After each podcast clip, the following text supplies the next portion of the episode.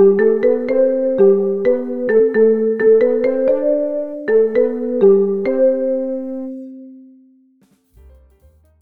手元お手元 Hello and welcome to this episode お手元 Radio episode number 27ということで No.27 までやってきましたお手元レディオ調子はどうでしょうか？皆さん前のエピソードでちょっといきなり英語が All English ということだったんですけども私の謎の英語もご一緒になりながらということでまあ聞きにくいところももしかしたらあったかもしれませんがまあそこは温かい心で聞いてください。ということで今日はその前英語だった時にそのクラちゃんと A 君と一緒に食べ喋ったことについてちょっともう一回自分の中でそのなんでこういう興味を持ったのかとかそういうことについて喋っていきたいと思います。で、なんで、えっと、まず、ブリティッシュカルチャーについて喋ろうということで前回やったんですけど、なんでブリティッシュカルチャーについて興味を持ったのかということなんですね。まず、まあ、てか、あのー、2年ほど、えっ、と、2、3年、もう almost 3 years I live in London でして、ちょっと英語も、英語、ちょっとああ、まあいいや。そう。それで、えっと、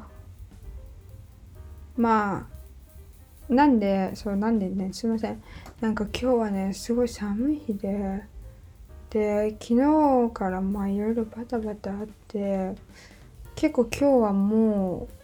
体が動かないし、脳みそも動かない。しめっちゃ眠いみたいな日なんですよすいませんなのでえー、っとが増える可能性がありますが聞いてくださいそうなんでえ、っとブリティッシュカルチャーに興味を持ったのかというのは、まあ、まず一番最初にびっくりしたことはえっとロンドンなんですけど、これはロンドンの話なんですけど、まあ、ロンドンのしかもかなり中心街の話なんですけど、ロンドンの中心街なんであんなに国旗がいっぱいあるのっていうところだったんですよ。でなんかそのまあ、すごい中心街から中心街隣の駅みたいな感じだから例えば東京とかで言えば原宿からうんと渋谷とかまあなんかまあ東京以外で他にあらせるところまあ例えば難波っていうか大阪とかだったら難波から心斎橋とかそういう感じの隣の駅だけどどっちも栄えてるみたいな駅のその行くまでの間がそのまあオックスフォードサーカスとピカリリーサーカスって言うんですけどそこのね坂道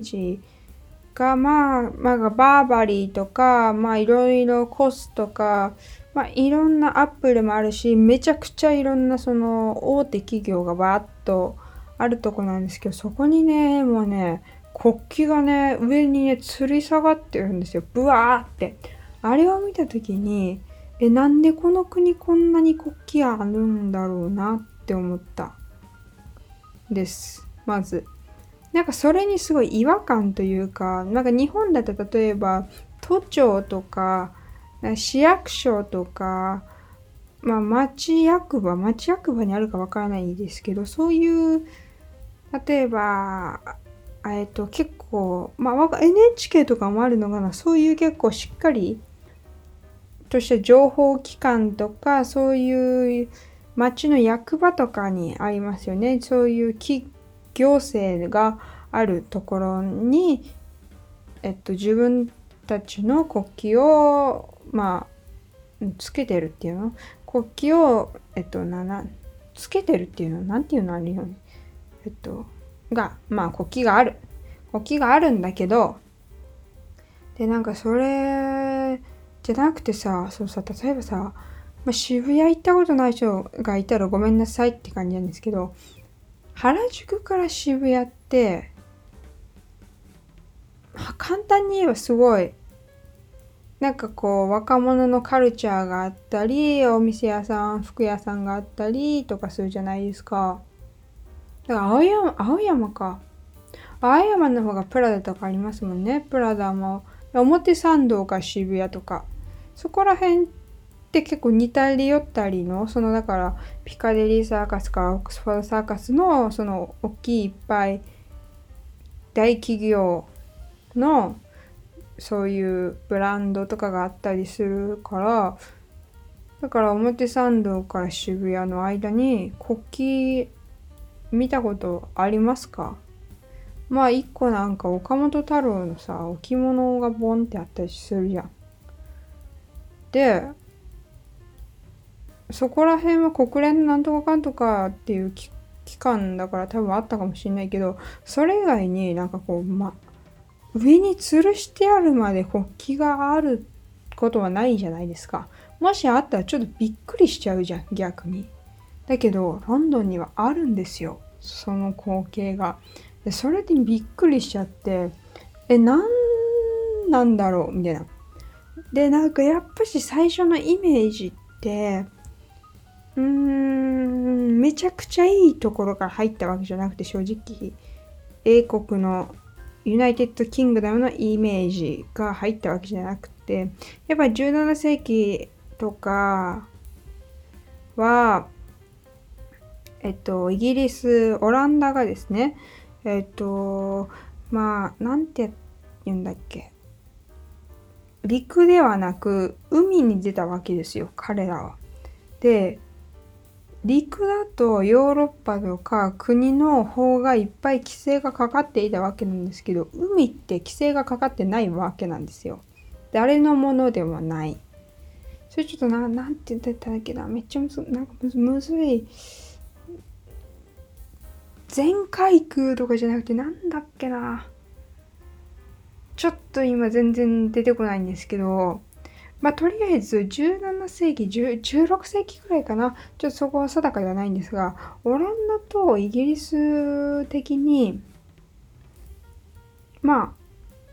やりたい放題だったんです。だから海に出てで、えっと、例えば南アフリカとかインドとかそういうとこに行ってまあアフリカ諸国に行ったりして、まあ、植民地を作った。でそれに対してどこの、えっと、法でも裁くことができない。なぜなら、勝手に未開拓地に行って、勝手に物事やってる。だけどそれはヨーロッパでも誰かの敷地っていうことをまず認められてないっ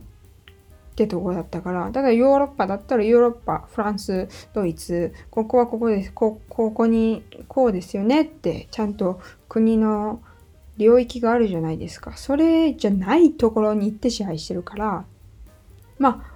あ、アフリカの方にアフリカの方の、この多分先住民の方々のいろんな領域っていうのはあったかもしれないですけど、それをまあ崩してしまったのがイギリスとオランダのあれなんです。まあだから植民地化ということで。で、なんか最初のイメージってそういうのが大きくて、なんかイギリスの大英博物館もいっぱいものがあるじゃないですか。で、なんか、うーん、あれもどこから取ってきたのかなっていう。一体どこのものを取ってきたのかなはてな。どういう経緯で取ってきたのかなとか。で、なんか例えば不思議なのが、ポンドってすごい高いじゃないですか。イギリスのお金なんですけど。ユーロ、まあ130円、120円120、130円台、1ユーロ。なんだけど、ポンドだけ異常に140、150、今160まで上がってるんですよ。で、なんか、なんかちょっと、うん、不気味って言ってしまったら申し訳ないけど、私の中で、なんでだろうって思ってたところがあるんです。で、それのなんか、なんでポンドが高いんだろうとか、なんでこの人たちはいっぱいこういうものを持って博物館に埋葬して埋葬ってかえっとこう博物館に置いてるんだろうでその時にパッて見たその国旗を見てなんかあこの人たちは自分たちが一番って思ってるのかなっていう思想が生まれてしまったんですよ。で別にこれは個人的見解なので別にそうとは限らないけどでも今までいろんな植民地化をしてきたことやまあえっと17世紀のなんだっけ蒸気機関でなくてなんだっけ何度か革命あったじゃん。まあだから全て蒸気でやっちゃう感じの蒸ね蒸気革命じゃなくて忘れちゃったけどだそういうのもまあ折になってまあ先へすごい進むことができた。その最新技術を駆使していろんなところを制圧することもできたしっていう感じなんですね。まあいろいろうん歴史を見ると、まあ、南アフリカとかの南アフリカじゃないか。エチオピア、いや、エチオピアじゃないかも。アフリカのどこかの国の、まあ、あの、石油を、まあ、英国がかなり50%ぐらい、あの、いただいてたっていうのもありました。そういう事実もあります。まあ、でも、これは過去ですので。でもなんかそういうの知ってたから、ポンドも高いし、で、国旗がこんなにある。っていうのですごい不気味というかちょっと怖いイメージが出来上がってました。正直なとこ。ろでかつそれにえっ、ー、とまあ前のエピソードで喋ってたワーキングクラスとかミドルクラスとかアパミドルアッパーとかそういうクラスによって話し方が違うっていうこともまた知り得て知ってしまいそれによってえ階級制度なんだここはというのがありまあそれもまたゾクッと怖くなるというかなんで怖くなったんだろうね。なんかこんな世界を支配してきました感があったからかな多分。ポンドも高いし。でそれには階級制度がいっぱいあってそれがまだ今、えっと、アクセントとして残ってるっていうことにすごい怖さを感じました。まだやってんの？まだそうなの？みたいな。だからさ簡単に言えばさえー、っとまあお侍さんがいた江戸時代とかさいろいろあったわけじゃん。武士、将軍、なんとか、農民とか。あれのまま、そのまま来ちゃってるわけじゃん。だから武士が喋ってた、武士なんて喋ってんだろう。なんとかでござるみたいな感じなのか感じなのかな。それがさ、今でも残ってる。で、農民だった人の、なんとかだべみたいな、なんか今は、なんとかだべじゃないかもしれないですけど、なんか今は、え、まあ、想像したら江戸時代のあの明治維新になる前のあの文化が今も残ってるって考えると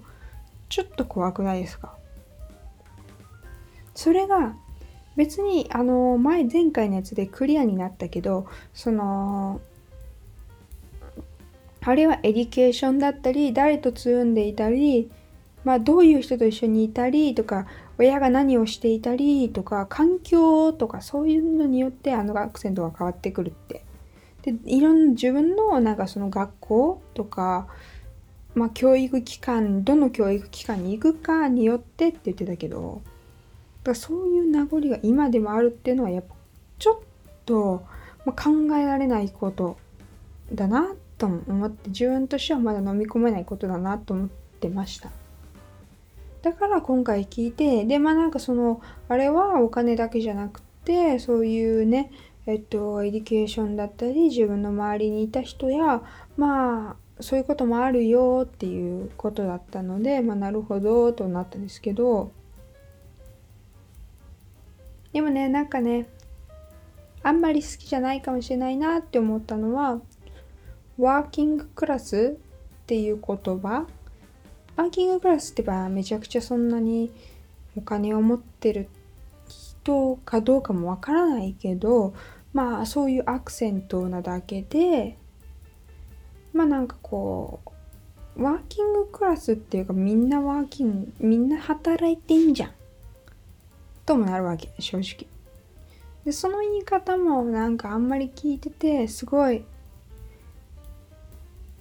うーん、なんかちょっと怖い表現だなとも思いました。うん。だってさ、ちょっとさ、まあ、これを高校に例えたらあれだけど、まあなんか私立の超がいい学校に行って、で、例えばそういう授業を受けたら、まあなんかそうだよねとか何とかだよねとかそういう感じになるけど、なんかこう、わかる？じゃあなんか、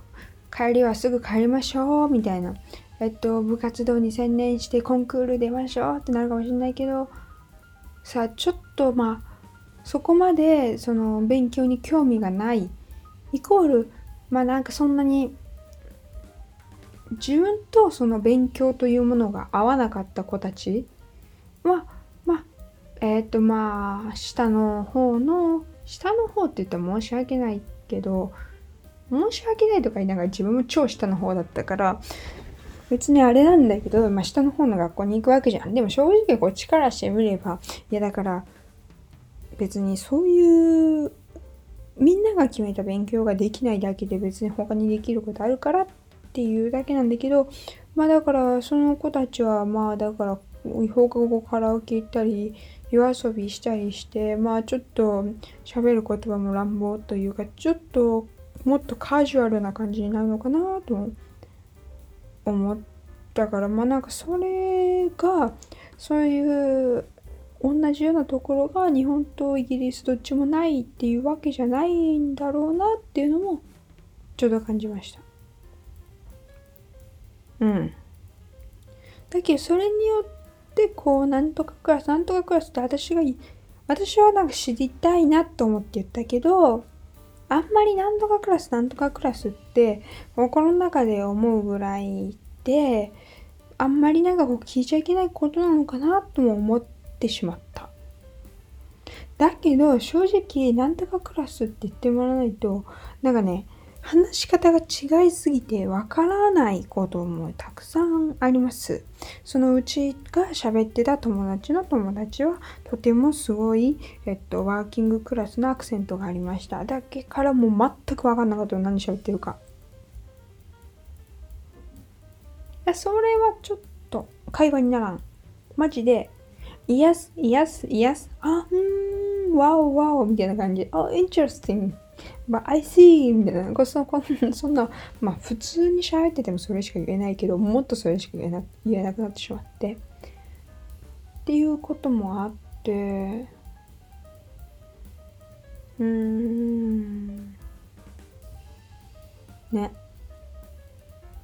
めっちゃ難しい問題だなと思ったし、別にそれに対して、まあ、どうこう言いたいわけじゃないんだけど、ただそれを知らないと話ができないっていうとこもある。例えばさ、わかんないけど、エマ・ワトソンとかハーマイオニー、あの、ハリー・ポッターのは多分すごいちょっとミドルクラスっぽいじゃん。らしいじゃん。英語。でもなんかそれを知らないとわ、多分わかんないんだよね。聞き取れないかも、英語が。っていうのはある。だけどまあ呼び方があんま好きじゃないしなんかうちが前見てた本であの僕はえっとイエローでホワイトでちょっとブルーっていう本はまあなんかイギリスのえっとうわまた忘れたサウスのあの海の近くのデボンじゃないんだよな。デボンじゃなくて、なんだっけ、めっちゃみんなが行くブライトン。ブライトンの話なんだけど、で、その彼は多分今まで、えっと、その、彼はっていうか、その著者のプレイリー・ミカコさんの子供の話なんだけど、まあ、プレイディ・ミカコさんの子供はそれまで、え、っと、なんだっけ、獣医師系の学校に行ってたんだっけ？だから多分ミドルクラス系の学校、小学校に行ってたんだけど、中学校からワーキングクラスっていうか、あの、公立の学校に行き出したっていう感じで、で、そこでいろいろ、そのワーキングクラスというか、本当にこう、えっと、支援が、生活支援を受けないと、あの、暮らしていけないような子供たちにも会うの。で、やっぱそのミドルクラスの子もそこにいるから、えっと、その子たちと、そのワーキングクラスの子たちとの結構ね、狭間にいるの、彼は。で、それで結構揉め、揉めるじゃないけど喧嘩になったり、勘違いがあったり、そのワーキングクラスの子に、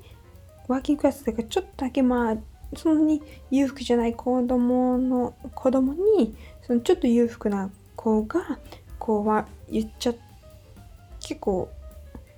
その子は多分家で使われてる言葉はポッと口にしただけなんだけど、まあ、それがそあのそのちょっとあんまり裕福じゃない子に対してはちょっときつい言葉だったりとか。そういうエピソードがいっぱいあって。なんかでかつその彼自身も日本人とのハーフだからまあね。まあうちらは黄色人種と呼ばれるっていうことでそういうことでもちょっといろんな人が言われちゃったりもするの。だからなんかこうそれも読んでてでその子はどんどん成長していってどんどん物分かりも良くなって物分かりも良くなったっていうかいろんなこう人とかに触れてすごいどんどんたくましくそして自分の位置も分かりながら彼らの位置も分かりながらその子たちとなんかこう楽しく生活できるようにやっていくんだけどでもそれが実際に起こってるっていうのを見てまたなんかこうやっぱこれもまだ根強い問題というか問題ではないかもしれないけどまあ一個こう分ける線にはなってしまうのかなって子供たちにとってはっていうことは思った。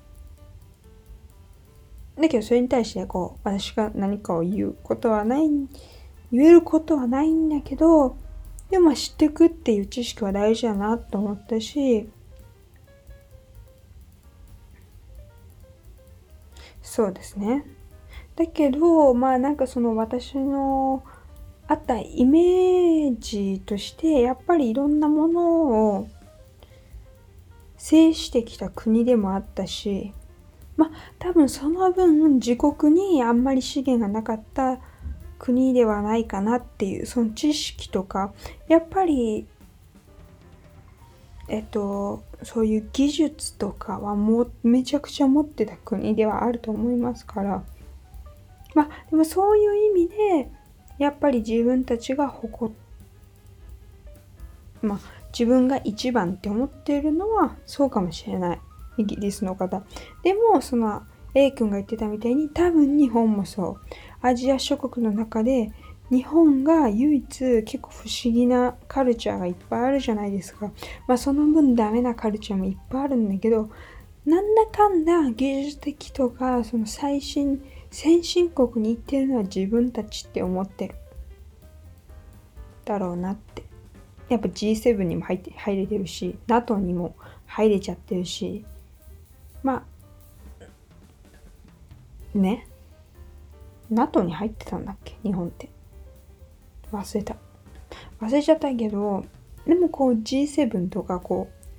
主要7カ国に入れてる。先進国として。やっぱそういうのね、ちょっと似たり寄ったりの島国ならでの自分たちの愛国心というか、ちょっと誇らしさというか、自分たちが一番だという思いはあるのかもしれない。と思いますね。うん、でも日本、ね。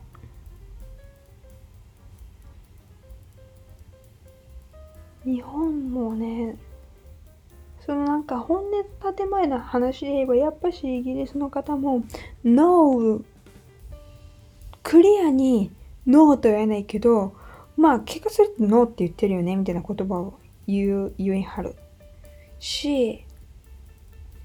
日本もノーとは言ってないんだけど、それで結果ノーって言ってるよね、みたいな言葉を言うみたいな、この、ちょっと一回りするみたいな文化もちょっとやっぱ似てるよね。って思いましたね。昨日の話を聞いて余計改めて。だからこそなんかちょっとやっぱアメリカの文化のとかも逆に憧れる。はっきりものを言う文化じゃん。自分の言いたいことしっかり言う文化じゃん。なんかこううやむやにはしないし逆から言えば全部説明しなきゃいけないんだろうけど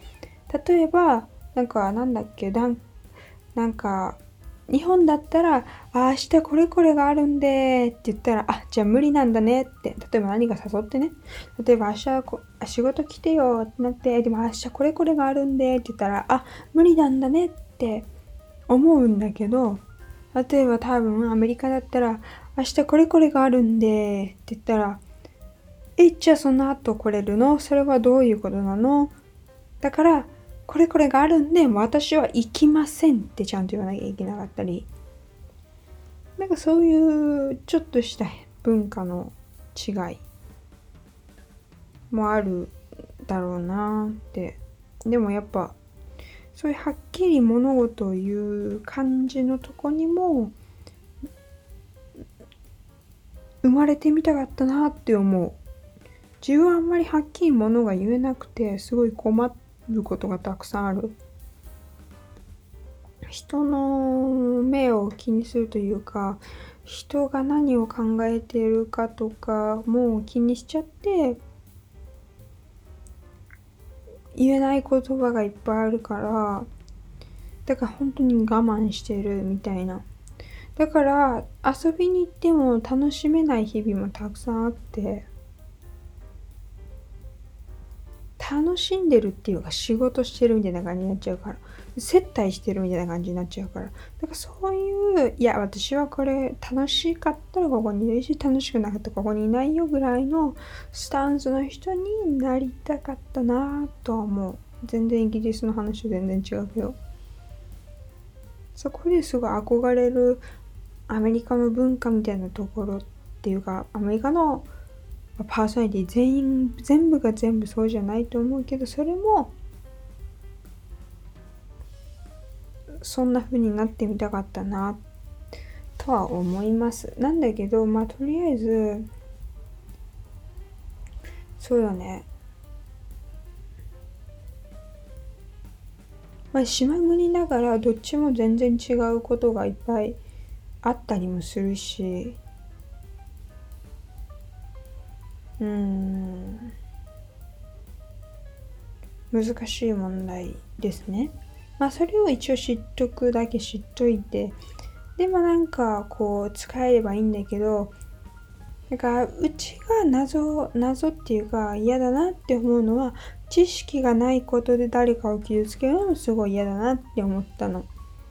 まあ、これ全然違う話になるかもしれないけど、まあ、そういうさブリティッシュにはそういうカルチャーがあってそういう、まあ、ヒエラルキーみたいなのもあるけど一応それはなんかアクセントそそれが分かんないけどアクセントだけなのかそういう本当にヒエラルキーっていうのがあるのかどうなのか分かんないんだけど日本にもさやっぱさ年功序列っていうのもあったりするじゃん。でそういうのもあったりするけどなんかその自分がそのこと知ってたら誰かに教えてあげられたら日本はこうやって敬語をしゃべらなきゃいけないんだよ。じゃないとみんなに嫌われるっていうかそれがなんかすごいルードというかあんまりこう礼儀正しい人とは思われなくてもしかしたら中に入っていけないかもその内輪の中に入っていけないかもっていうことでしょ？そうそうそうそうそういうことも知らないと喋る時にすごい大変じゃん。でなんかまあそうだから一番気にしてるのはなんかこうそれを知らないで言ってしまったことに対して誰かからまだ注意されるのもすごい嫌だ。注意されるのあんま好きじゃないのよ完璧主義者らしいから。なんかうち多分ちょっと完璧主義者っぽくってなんかその全部が完璧にとかじゃなくてなんか多分精神的な面で完璧主義者っぽいとこがあるからなんかそういうのであんまり注意されるっていうのがあんまり好きじゃない。です、されるとすごい頭の中でぐるぐるぐるぐるぐるぐるそれが回っちゃうわけ。で、これ全然違う話だけど最近あった話でもうマジでわからないって思ったのはその、まあお仕事に行った時に、まあいろんなえっと、出身の方々がいらっしゃったんですよ。で、それの、まあ、出身はここだけど、パパとママはこことここの国だよ、みたいな感じ。で、その方々と喋ってたんです。こう、こう、こう、こう、そうなんだね、みたいな。誰かが、ネットフリックスの、えっと、シリーズの中で、ブレイキン、ブレイキンなんとかみたいな、ちょっとね、あのな、バイオレンスっぽいね、ちょっとドラッグとか出てくるね、ちょっとあんまり私好きじゃないんだけど、そういうシリーズのやつが面白いよって言った子がいるの。で、それは、で、私は聞いたの。それは、なんかブラックジョークとかそういう感じのこと？みたいな。そういう、まあ、うちが、うちの意味としては、ブラックジョーク、だから、えー、っと、皮肉を混ぜたジョークとかちょっとわからないようなジョークとかがそういうことがあるような感じの物語なのっていう意味だったんだけど私が聞いたのはそれはブラックジョークなのがあるドラマなのって聞いたらああその言っちゃいけないよって言われてブラックジョークだからイコールうんわかんない。ブラックそういえば、あのー、違うロシアの方に言われて、で、黒人とのハーフの方もそこにいらっしゃったんだけど、その人の前でブラックジョークって言っちゃいけない。なぜかというと、ブラックイコール悪いっていう意味になるでしょそれ、だからブラックジョークって言っちゃダメなんだよって言われて。で、ここで一つ質問。ブラックジョーク。でもこれって Japanese English ではあるような気もするじゃん。日本語 English。日本人が使ってる English っていうところも若干あるしちょっとみんなに分かってほしかったのは私はそれを知らなかったのにすぐパッて注意されてでも考えてみて単一民族でうちらも知らないこといっぱいあるし、まあ、いやいろいろなんか分かっていかなきゃいけないこともあるんだけどこのなんだっけ？分からないこともいっぱいあるわけ。今までこんなにまあうちもロンドンに住んだけど分かんないこともいっぱいあるわけだけどそれダメだよって言われてなんかそれがもうショックでショックで仕方がなくてですね。まあ悪いことをしてしまったというよりかはもうなんか許してほしいっていう気持ちもちょっとあったからそういう意味じゃないんだよって。で本当には言なんかブラックは言っちゃいけないからだから言っていいのはダークヒューモア。ダークヒューモア。だから日本語に話すとダークユーモア。ユーモア。だったら OK らしい。っていう感じ。だからそれはちょっと難しいなって思った自分の中で。でもそれってさ例えばアメリカにいたとするならばそういう人たちがいっぱい周りにいるわけだから使っちゃいけない言葉は何かわかるじゃん。例えばまあごめんなさいね。チンクとか言っちゃダメじゃん。それはなんかまあチャイニーズとか日本人をバカにする言葉。でそれを言ってしまった大変なことになるっていうことがもう分かってる状況でみんなそういうことじゃんか。でもさやっぱそれが慣れてなかったりそういうことを一回も使ってなかったりそういうことが議題に上がらないと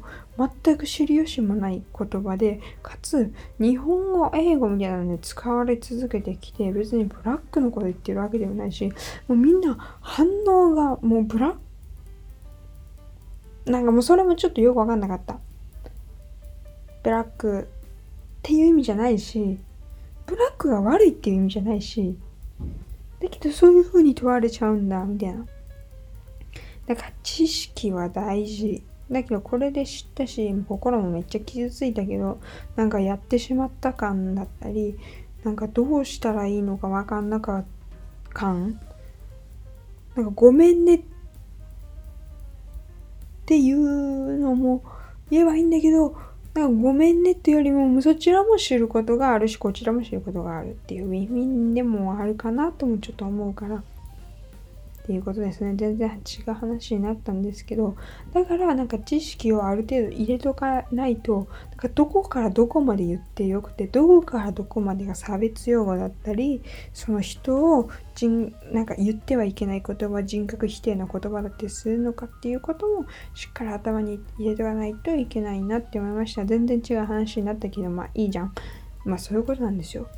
まあでもね、その時は結構あーって思っちゃったけど、そういう言葉っていっぱいあって、まあ逆から言えばうちらが今まで流しているもの、例えば普通に歩いててニーハオって言われるのは違うじゃん、正直。うちらは注意しないけどさ、こうやってあの、ナマステみたいに手を合わせてニーハオって言われるの違うじゃん。どこの文化やねんってなるやん。それも正直言って彼らは知らないだけだけど、一応こちらからすると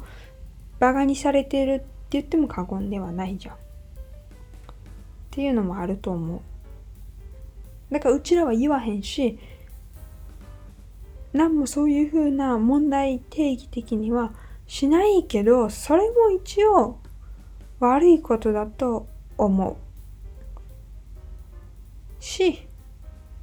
まあ、うーん、そうだね。みんながみんな English が世界共通言語じゃないし、それのまだこの足先っていうか、ちょっとしかまだかじってない部分でそこまでの歴史のとか、ここ、そこまで理解してるかっていうとまだ話が違うんだろうなって思う。でそういう時にこう優しく説明することも大事だなって思う。自分が他反対の立場だったらゆっくり教えてあげようって思う。それは言っちゃいけない、それは言っちゃいけないっていう言葉だけじゃ理解はできない正直。しかもうちが英語をめちゃくちゃもう完璧に喋れる人間じゃないって分かってる上で、まあ説明するんならしっかり説明してほしいって思った。怒るとこじゃないんだけど、思ってるわけじゃないんだけど、まあ、あんまりなんかこう、すっきり飲み込めれるような話ではなく、そうかって思った話だったから言いました。まあ、そんなこんなで、まあ、イギリスと日本の違いとか、なんでそういうことを言いたかった、なんでそういうことに興味を持ったのか。でもやっぱり、えっと、イギリスもいいとこはいっぱいあると思います。まあ、住んでみて、やっぱいろんなカルチャーがあることうちはアフリカの文化すごい好きだからアフロビートとかすごい大好きだしアフロビートってなんかこうアフリカのミュージックとジャズが混ざったようなでフェラクティっていう人が先駆者になってやってるミュージックでそのフェラクティさんのえっと娘さんのコンサートが娘さんが開いたコンサートにも行ったしなんかそういう例えばカーニバルも8月下旬ぐらいにあるんですよ。それはなんかもうみんなサンバみたいな感じでえっとなんだっけあそこ。忘れちゃったけどカーニバルがあるんだよ。なんか西の方で。なんかそれもさすごいリスペクトしてるじゃん。でそこにはジャーマンチキンとかあってなんかこうジャマイカとかのその料理がいっぱいあってそれをみんなあの道に座って食べる。たいな。みんなもう踊って、もうそこで好きな風に踊って、もう食べて、で、みたいな感じ。そういうところとか、あとちゃんとランチタイムとか、ご飯の時間が、例えば仕事に行ったらあるんですね。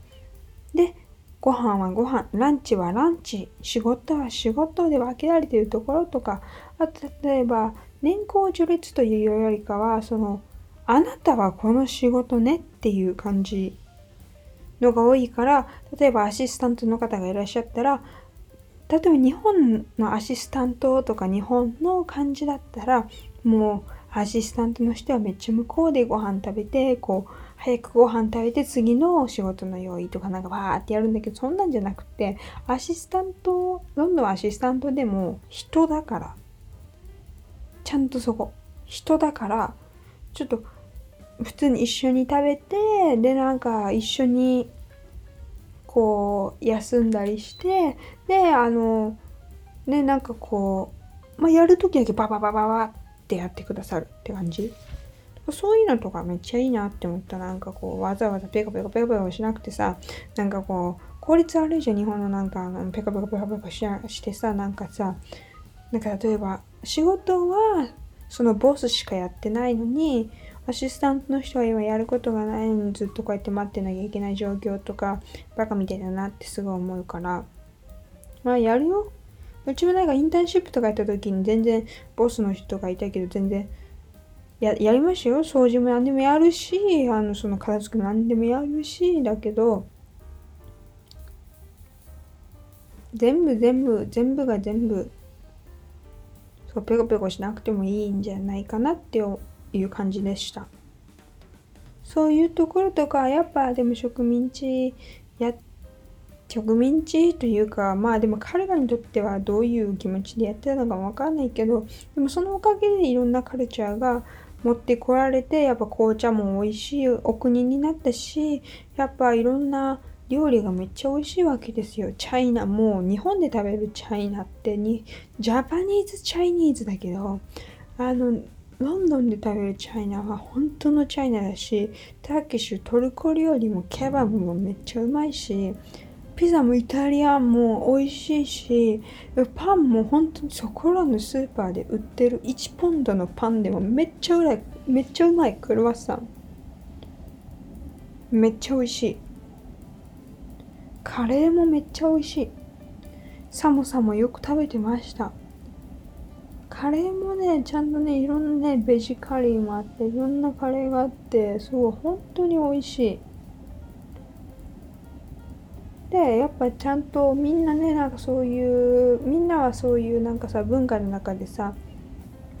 いろんな文化の中で、いろんなみんないろんなハーフの子って言っちゃい言っていいのかな？いろんな出身のオリジナルが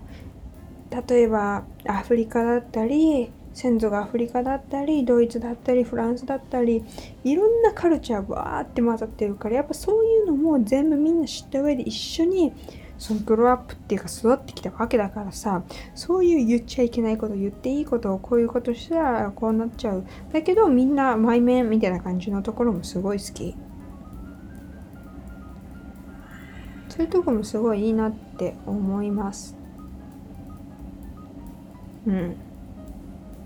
まあいろいろ遅いなんか行政が遅いこともあるんだけど、まあ、そんくらいの適当さぐらいがあった方がいいんじゃないのかなっていうこともあるじゃん。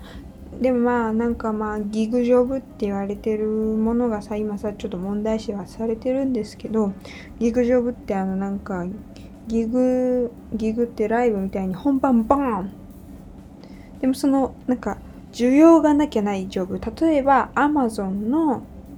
配達員とか、ウーバーの、ウーバーってあのなんか、イギリスはあのタクシーがウーバーなんです。ウーバーっていう会社に全て支配されてるぐらい。めっちゃ、カブキャブキャブっていうあの黒いタクシーもあるんですけど、まあ、その人たちもめっちゃ困ってるんだけどね、そのウーバーがいっぱいあるから。そのキャブの人たちはもうほぼえっと、なんかイギリスのすごい多分、あんまり詳しくないんだけど、イギリスのそのめちゃくちゃ有名なあの黒いタクシーなんですけれども、それはもうテストもあって、もうロンドン中の全部の道を選ばなきゃいけないみたいな感じのテストもあるぐらいめっちゃ難関なやつなんだけど、ウーバーの方がめっちゃ安いの。その黒いタクシー乗ったことないかわかんないけど、ウーバーね、迎えに来てくれるし、ここまで、ここに来てって言ったら来てくれるし、安いしで使っちゃうじゃん。でもそのウーバーの人も多分タクシーのうんちゃんも、その例えばアマゾンの人も需要がなきゃできない仕事じゃん。そういうのをなんかギグジョブっていうらしい。なんかその需要がなきゃできない仕事。まあ私もちょっとギグジョブってぽいところがあるかな。需要がなきゃできない仕事っぽいところもあるので、まあなんかその、まあちょっとフリーランスっぽいというのか、そうですね。まあでもなんかそのアマゾンのその配達がすごいすごい安くなってるみたいなことも言われてるんだけど、でもそれって誰の金が引かれてるのかなって言われると、やっぱ配達員さんのお金が引かれてるっていうこともあるので、あれがめっちゃ安くなっていくっていうのは一体どうなのかなっていうのも問題視されてるとこではあります。で、めっちゃ喋るよ、うち。まあなんかそれでうちが一番こう、あーって思ったのは、ケンローチン、ローンチケンローンっていう方の、見てないんだけどね、あの一番最新作。がね、この人、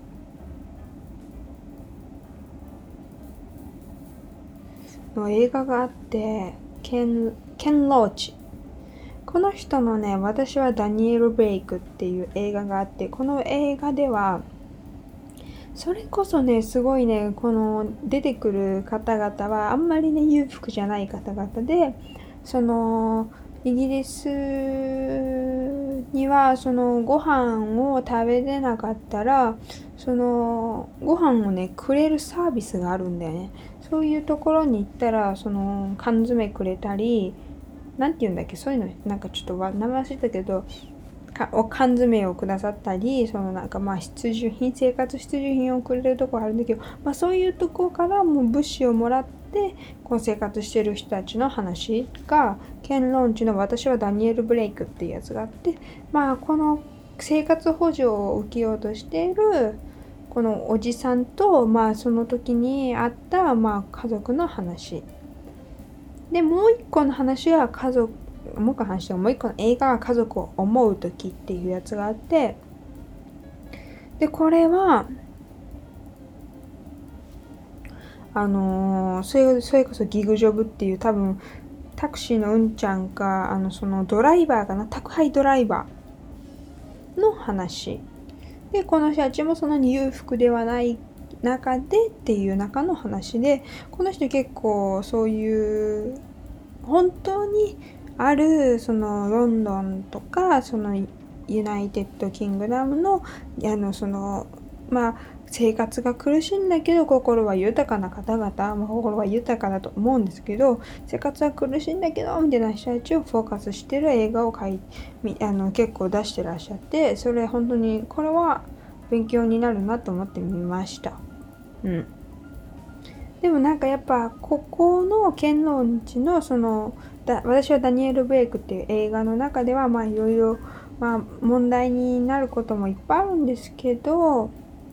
やっぱりねなんかこうホームレスの方々をまあロンドンの人しか見てないけどホームレスの方々をちゃんと人として扱うっていうところがあって例えばなんかこうそういうとこすごい好きだなって思ったんです。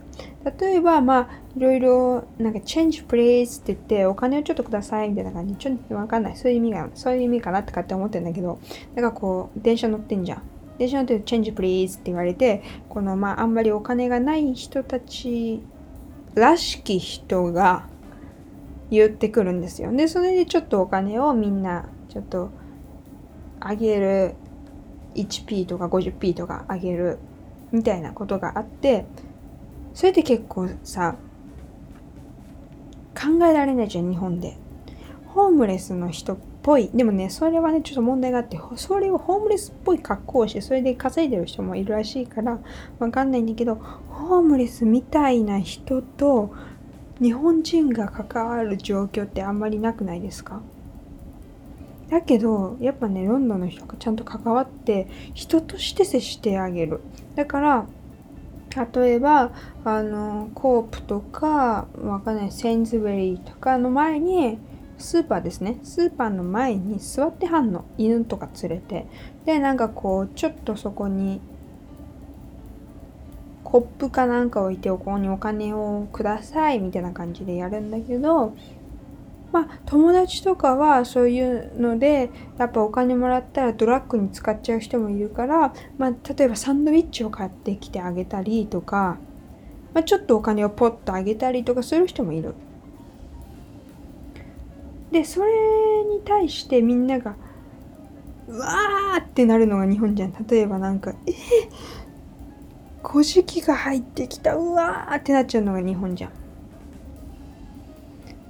わ臭い。うわーとかなるのが日本じゃん。お金をあげたりそういうこともしないじゃん。人として扱うことがあるのかっていうところじゃん。だけどちゃんとそこまでしてしてあげるんじゃなくて人として1対1と1対1で人として見ることができる。そういう文化があるっていうのはもうめちゃくちゃ素晴らしいしコロナになった時にいち早くあの行政がホームレスの方々をホテルに泊めたの。コロナが入らない流行らないように。そういう話。ちょっとこれ完全に本当の話かちょっと定かではないんですがという話もちょっと見てやっぱこのホームレスの方々もちゃんと人として見るっていう状況を作っている。っていう文化がある。そういうのに抵抗がない。彼らはとてもすごいなって思いました。すごいベラベラ喋ってるんですけど。だからなんかそういうのも私もなんかこうまあ例えばちょっとでも日本の、まあ、そういうちょっとまあ今日お食事どうされるのかなみたいな方がいらっしゃったら、何回かでは本当に数え2回3回しか知らないんだけどこうちょっとお金をポッとあげたりあげたというかこうシェアしたというかことはあります。でもそういうのがもっと増えればいいし彼らがもっと生活ができるようにもうちょっと上に上がれるようなシステムを作っていくのも大事だろうなって思う。多分確かにその昨日 A 君が言ってみたい言ってたみたいにこの地域がすごい貧しいとかこの地域は貧しいみたいなとこはないけど貧しさは日本にもあります。そしてオリンピックが行われるから彼らの居場所がなくなっています。なぜなら彼らを見た目が汚いと思って排除しようとしている行政のシステムというか行政たちの考え方があるからだから本当は新宿の公園でえっと一つあるところがあったんですけどそこの橋の下に結構いらっしゃったのね。そういう方々が身をなんていうのあの雨風をしのがれてっていう感じでいらっしゃったんだけど彼らの公演もオリンピックに向けて、えっと、いろいろ直すあと綺麗にするためになくされました。そして彼らや代々木公園とかの近くにもそういう方はいらっしゃるんだけど退去をしてくださいっていうのが行政から出ていました。それを見ました。まあ、それで、まあ、行政がどんな退去してって言ったのに対しどういうフォローをしたのかは全く分かりませんがそういう一面もあります。うん。やっぱりね日本も冬も寒いですし夏はとても暑いですから、まあ、命を落とすことはある環境でもあると思うしやっぱそれに対して NPO 法人とかは結構いろいろやってるんだけどでもやっぱコロナになってもっともっとギグジョブしてる人ウーバーイーツのさ宅配の方とかさアマゾンの方とかさもっとそういうのも増えてきてるしもうちょっとそういうなんていうの力をあまり持ってない方今を生きるのに一生懸命な方のサポートをしてもうちょっとより過ごしやすくかつ人人間的人間的って言ったらあれだけど一応のご飯を食べて住むところがあってっていうところがあるところになれなるようなシステムがあればいいなとは思います日本も。それは本当にえっと、イギリスのその考え方とか彼らの、えっと、ホームレスに対する接し方ちゃんと人として見てる。確かに違う立場だけどっていうのもうちらは一言も喋らないじゃん。日本日本の人は絶対喋らないじゃん。だからそういうところだよね。そういうとこなんです。まあ、っていうことでいっぱい喋ったんですけど、まあ今日はこのぐらいにしといて、まあ、まあ、次回もね、ちょっとね、くらちゃんと A 君とね、その、またいろいろ喋りたいなとは思いましたし、もうちょっとこういう問題についても喋ったり、あとなんかもうちょっとリラックスした、結構この頃、ダンダンダンダンって難しい問題とか難しいことを喋ることも多かったね。もっとゆるりと喋る話題もちょっと喋っていけたらいいなと思います。まあなんかリクエストあったら教えてください。Thank you for listening to the end. Hope you enjoy it. See you in the next episode. Bye, cha.「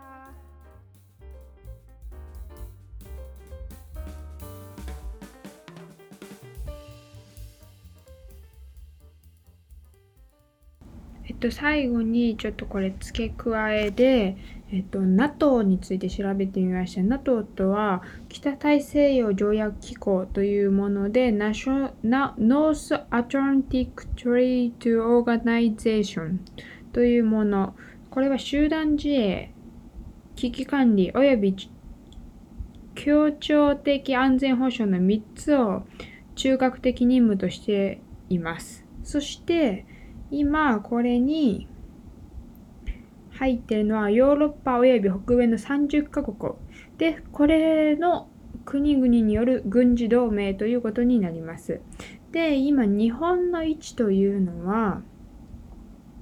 まあ、いろんな歴史がざっとあるわけなんですけれども、まあ、2018年5月、北大西洋理事会はブリュッセル在ベルギー日本大使館にに NATO 日本政府代表部を開設することに同意しました。そして2018年7月1日にそれが開設され、2021年現在では日本はグローバルパートナーという位置づけになっています。だから、私が見た中では、まあ、北大西洋と言ってるのでそういう国々が北大西洋にあたる国々の軍事同盟ですが私たちもグローバルパートナーということで一部中に入っているということになります。そして、まあ、ここがちょっと重要というか一番スローガンなんですけれども NATO は軍事同盟であり、えっと、スローガンとして、スローガンというかまあ、えっと、初代事務総長ヘインスティング・イスメイの言葉によると、アメリカを引き込み、だからヨーロッパの軍事同盟、かつアメリカを引き込み、ロシアを締め出すそしてドイツを抑え込むだからナチスのようなことを繰り返さないようにドイツを抑え込みえっとまあ冷戦でアメリカとロシアが戦っていましたそのロシアをソビエトがえっと亡くなったりしたりしましたよね。で、そのアメリカとソビエトとの対立がかなり激しかったわけです。そのソビエトを抑え込むという意味があります。はい。イギリスの話なんですけれども、イギリスのま低所得者の方々が利用しているもの、えっと、生活の必需品やあの食料をいただける場所はフードバンクと言います。で、えっ、と、まあ、このフードバンクはイギリスの大手スーパーが、寄付したりしています。そして、えっと、フードバンクについて、バイスジャパン、バイスっていう結構ドキュメンタリーの撮る、えっと、まあ、人、あのそういう団体があるんですけれども、その方々が、と、フードバンクについてのドキュメンタリーを撮ってるので、そちらもリンクに貼っておきます。えっと、ちなみに日本にもフードバンクをやっている団体やそういう方々がいらっしゃいます。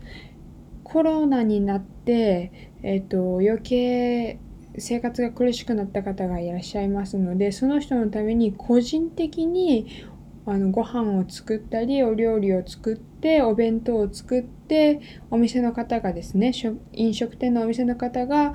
えっと、お弁当を出したりそれに対してえっと、近隣の、えっと、大きいホテルもそれに一緒に乗っかってそのお弁当を提供するというサービスをやっていたところもあります。えっと、この話の中に出てきたギグジョブと私が言ってたものになるんですけども、それは正式に言うとギグワーカーっていうものになります。えっと、このギグワーカーのギグはライブ配信の短い演奏やセッションやクラウドでの一一度限りの演奏を意味するギグを由来としてギグワーカーと言ってます。これは単発の仕事をする人で、まあ、えっと、フリーランスのようなものでもあります。だから自分でこの時間にこの仕事をするっていうふうに、えっと、決めることもできるんですけど、その代わりやっぱりやはり雇用されてない人よりかは、まあ、福利厚生がつかなかったりいろんな、えっと、職場の保護がないため不安定になることもかなり多い職業だと言われています。今申し上げた全ての情報が合っているとは限りませんので、情報の取捨選択、そしてもしわからないことがあれば自分で調べてその情報を信じていただけると自分が信じたい情報だけ信じていただけると幸いです。でも一応自分で、私が調べた情報では今こういう情報が来てるということをお伝えだけさせていただきます。